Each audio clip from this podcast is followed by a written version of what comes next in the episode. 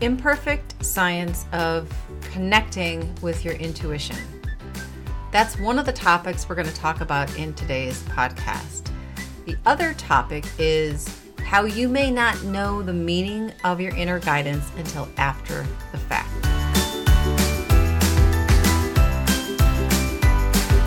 So, today I'm recording this podcast in my living room. We have a small house, and I don't actually have an office space that I can use just all to myself. It's an open floor concept on the bottom, and when COVID hit, I put a desk in our living room. There wasn't any other option for me because two children share one room. The oldest child gets their own room, and upstairs is one bedroom, which matches the floor plan of the downstairs living room, which is our bedroom. And the desk and the computer were in there. My husband worked from that space during COVID. But now that nobody's home, everyone's gone back to school, the businesses are asking employees to come back on location. I decided to record this downstairs in the generalized living area for a couple of different reasons. The first is it's imperfect in terms of noises. Sometimes the heater will kick on and you'll hear it make a loud noise. I've got a fruit dryer in the background, and if you listen closely enough, you can probably hear the hum of the machine drying the fruit. What I want this to convey is the imperfect nature of connecting with your intuition. There are always going to be things that draw your attention away in the inner and outer environment. And they might draw your attention for quite some time. And it might seem as if when your attention is drawn in another direction, that your intuition and that connection is faulty or blocked or not working, which isn't the case. As I'm broadcasting this to you, simultaneously, there are noise disruptions in the background. One thing is not disrupting another, but it may appear that way if you focus your attention solely on one of those aspects. What will happen in that focus of attention is there will appear to be a diminishment of the other noises in the environment. If you enjoy reading and you like fiction stories, this concept makes sense when you get so involved in a story. You don't hear the noises that surround you. Someone might be calling your name and you've got no clue. You can't hear them. The intensity of your focus on this particular imaginative realm is so strong, you lose the ability, so to speak, to hear the other noises in your environment. You might even not notice that you're hungry or you have to go to the bathroom. This is an excellent example of focus of attention. In that same vein, you are probably focusing your attention to some degree on the idea of not being connected to your intuition in certain situations or circumstances. I recently sent out an email to my list where I talked about an example of let's say you were an active medium and you enjoyed this on an amateur level. You gave readings to friends, you gave readings to family, and maybe you even earned a little bit of money in this regard. But then it appears as if from time to time you get things wrong and you begin to doubt and question your ability to be intuitive and your ability to in- interpret the information accurately. What might be happening is that, for example, if you have an active belief in perfectionism, that that active belief in perfectionism is interrupting your ability to believe your intuitive nature because your intu- intuition is coming through 100%, 100% all the time. There is absolutely zero problem with the connectivity with your intuition. The messages are coming through because they're coming from, in my opinion, the non physical aspect of you or your spirit guides or some other esoteric aspect or multidimensional aspect of this reality is using your intuition as a communication device. It is only ever challenged by funneling energy, focusing energy through a belief in diminishment, like perfectionism, where it interrupts your ability to hear the communication clearly because you are so focused on this one thing. I know it doesn't feel that way. It feels a lot more confusing than that because it's hard to separate those two things. But there are layers of things that are happening in our reality. And the first one is that everything is funneled through a belief. Your belief in intuition, your belief in yourself as an intuitive, your belief that intuition comes through in circum- certain circumstances, but it doesn't come through in other situations or circumstances. That's an example of a focus of attention, a funneling of energy through a particular belief system. It might not be perfectionism for you. It might be just, I can't trust myself. I'm not a trustworthy individual in this regard. You might have trust of self in other regards. Let's say you're an accomplished chef.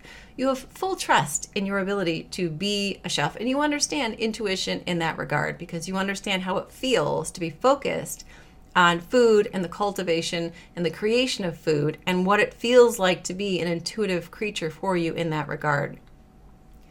But in other situations or circumstances, you may not have that same level of trust, and all that is is a belief in diminishment. That's just evidence of focus of attention. That's just evidence of funneling the abundance based consciousness that is you through a particular shape Beliefs can be understood if you think of them as shapes. Let's say perfectionism is the shape of a star. And when you're funneling energy through a star shape, the evidence on the other side will appear to be star shaped. It's the way that it's funneled through. You may not have any negative beliefs about stars, and so it's hard to see how to jump from perfectionisms to stars. But what I'm saying is, it has a shape and usually it's a shape of constriction with limiting beliefs. And limiting beliefs are in the shape of constriction. They're in the shape of diminishment. They're in the shape of not allowing you to see the wholeness that you truly are, the connectedness, the oneness that you are. So, your focus of attention is really important. So, play with that idea.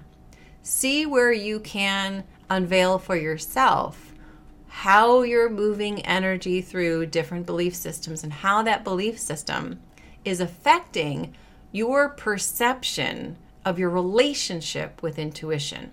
So, as we wrap up this concept of imperfection in your connection with inner guidance, see if you can weed out not only the levels of energy or structure that your consciousness is flowing through that will give you the perception or perspective that you have. But also, is there noise in your environment that you are focusing on that takes you away from receiving the intuitive guidance that you are meant to receive today in the way you're meant to receive it? If you're focused on all the background noise, as an analogy, and you're not focused on the communication from your inner guidance, from your intuition, it's going to seem as if you don't have a connection. That will be the assumption on your part when that is a faulty assumption because your intuition is coming through 100%. 100%, not not in any way diminished. Now let's move on to how you may not know what your inner guidance is leading you towards, the meaning of the experience until after the fact. This is one of those things where You need to learn to trust your inner guidance. This is a relationship challenge where your higher self, which is you on the non physical level, you are in relationship with that perspective. Your physical perspective and your non physical perspective have a relationship with one another. Your non physical perspective has the bird's eye perspective. It knows exactly what you need and it knows what your limitations are in your thinking. It knows what you're resistant to. And so it's going to guide you down the path of least resistance. So it's going to help you, giving you ideas that are going to lead you in a way that has the least amount of angst and stress and resistance in it. That's one of the reasons why it's important to learn to trust your intuition. To trust your inner guidance. It has that broader perspective. So let's say you're being led by an exciting idea, an interesting idea, or you find yourself in a situation, whether it's a synchronistically aligned situation that you recognize as synchronicity, or it's just a situation. And you know you're supposed to say yes to the situation, but you can't extract the overall meaning right away. For example, I got a forearm tattoo yesterday. I researched the tattoo artist. I resonated with his work. I loved what he did. I made the appointment. And yesterday I went down to get the tattoo. One of the things that I didn't have before I went there was an idea of what the tattoo was going to look like. Because with this particular artist, you go down and he does the sketch right there after you've talked about your ideas. So he did the sketch and I loved it.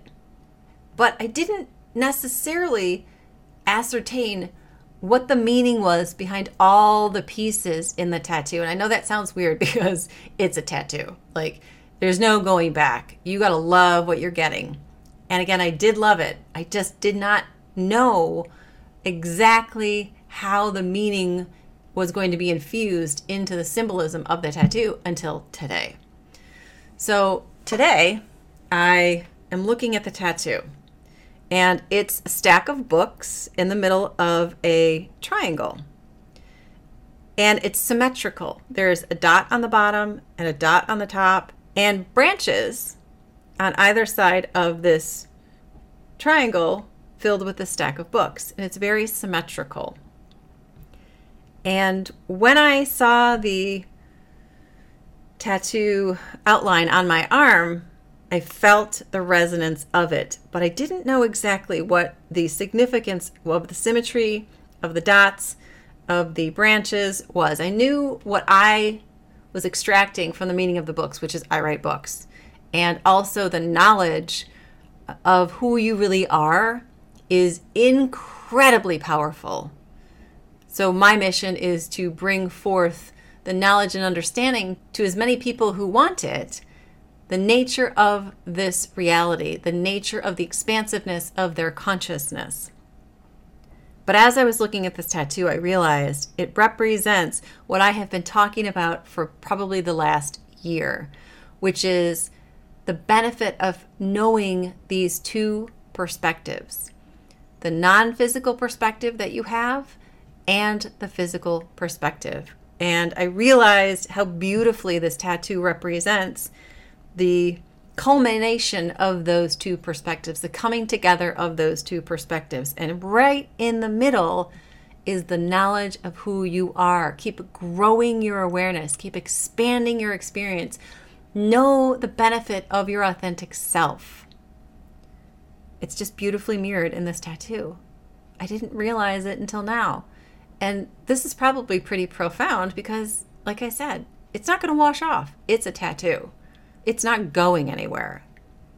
But I trusted my inner guidance. I trusted the resonance of what it felt like to have this image, even in initial form where they just put the outline on your skin. I knew that it felt right. And I didn't even realize I was going to get it this big until it sat on my arm. But I love the significance of the size, the importance of the message, the symmetry, the dual perspectives, and who we really are sitting right smack in the middle of it. So, this is just an example, and probably a very significant one because it's not washing off. You know, with so many of our experiences, we can wash them off, so to speak, right? It's in the past. It's not in the present. We can forgive, we can move on, we can have a different perspective about the memory, but it isn't superimposed on your body until you transition out of this reality. But it represents the significance of trusting your inner guidance. If you know the sensation of what it feels like to trust your inner guidance, even if you don't know the full meaning of why you're trusting your inner guidance, you know that you will know after the fact, and that's enough. Some days it just has to be enough. And in fact, most of the time it has to be enough because intuition is doesn't exist in the time space continuum like the physical focus does. Your higher self, and again, this is my definition of intuition. The guy that did the tattoo, we happen to be talking because he's Ukrainian and his family was over in Ukraine and he was stressed because of everything that's going in, on in Ukraine right now. But he had a different definition of intuition. He wanted to look at it as something that went through the physical mind and how the body gave chemical signals to itself that intuition was coming through. And that's fantastic because we do get chemical signals.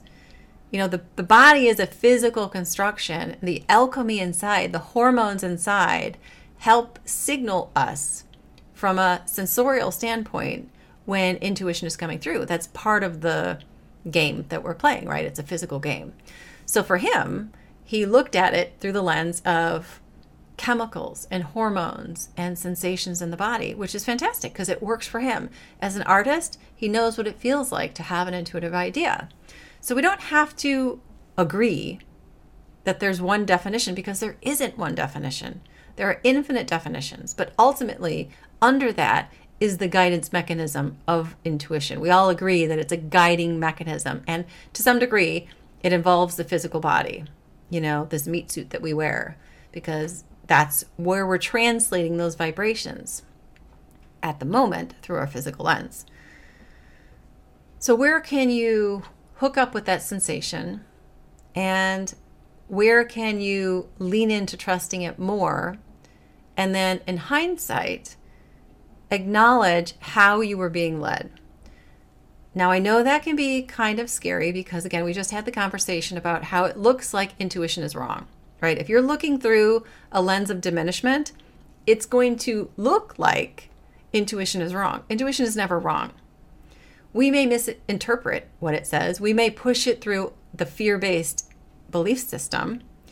We may not understand how everything goes through a belief system, even the idea of intuition.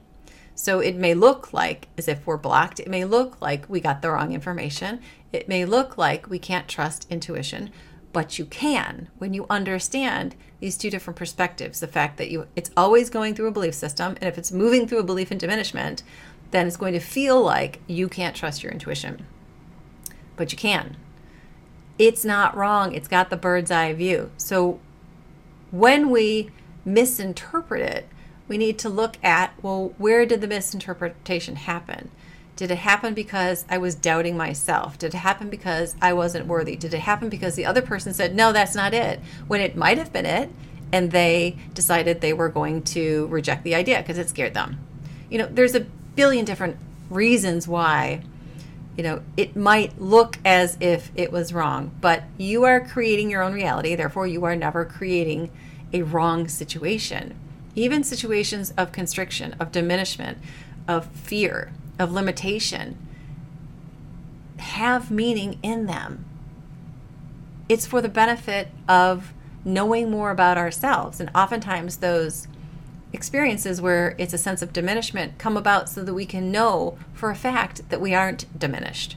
The thing keeps showing up so that we can see it from another perspective, so that we can finally break away from that one sole set of lenses, put on a different set of glasses, and say, Whoa, this, this idea of disconnectedness that I've had isn't actually real, right? I can have the experience of disconnection, but that doesn't mean I'm actually disconnected.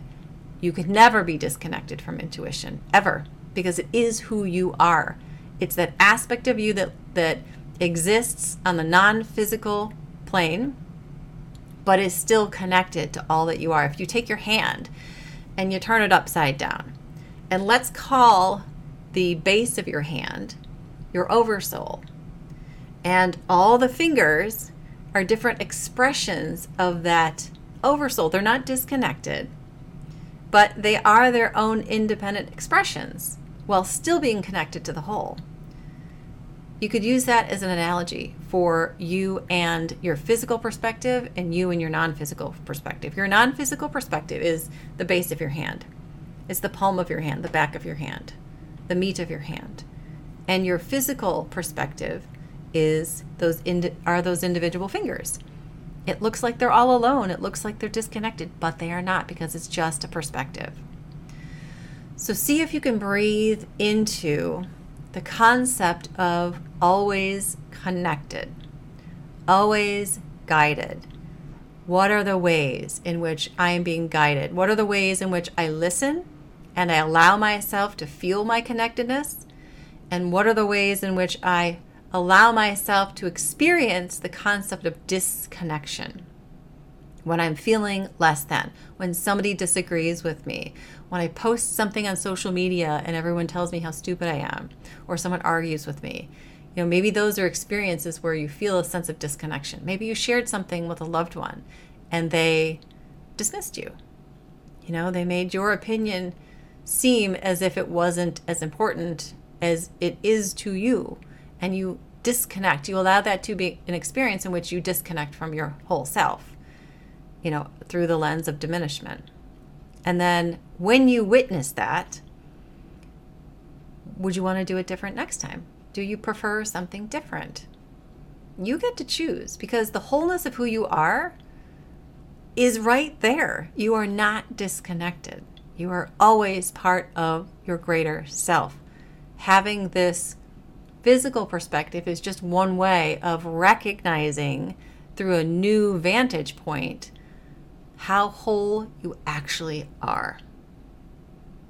So play with those ideas and see if they don't bring up something new for you. This concept of the imperfection of connecting with inner guidance because you can hear most likely the furnace is turned on. There's a plane that's going by. There are different sounds in the background that when you focus on them, it may appear as if my voice diminishes because you're hyper focused on that one thing. You can probably even hear the fruit dryer in the background. There's a slight hum. So if you focus on that hum, the strength of my voice will diminish, but my voice is always here. So that's one example, something to play with. Second thing is remember how you may have to trust and recognize that sensation that intuition is guiding you and giving you you have to trust that, and you may not know the full meaning until after the fact. And that's okay. And that's a practice in trusting our inner guidance to the fullest extent possible. I'll see you next time.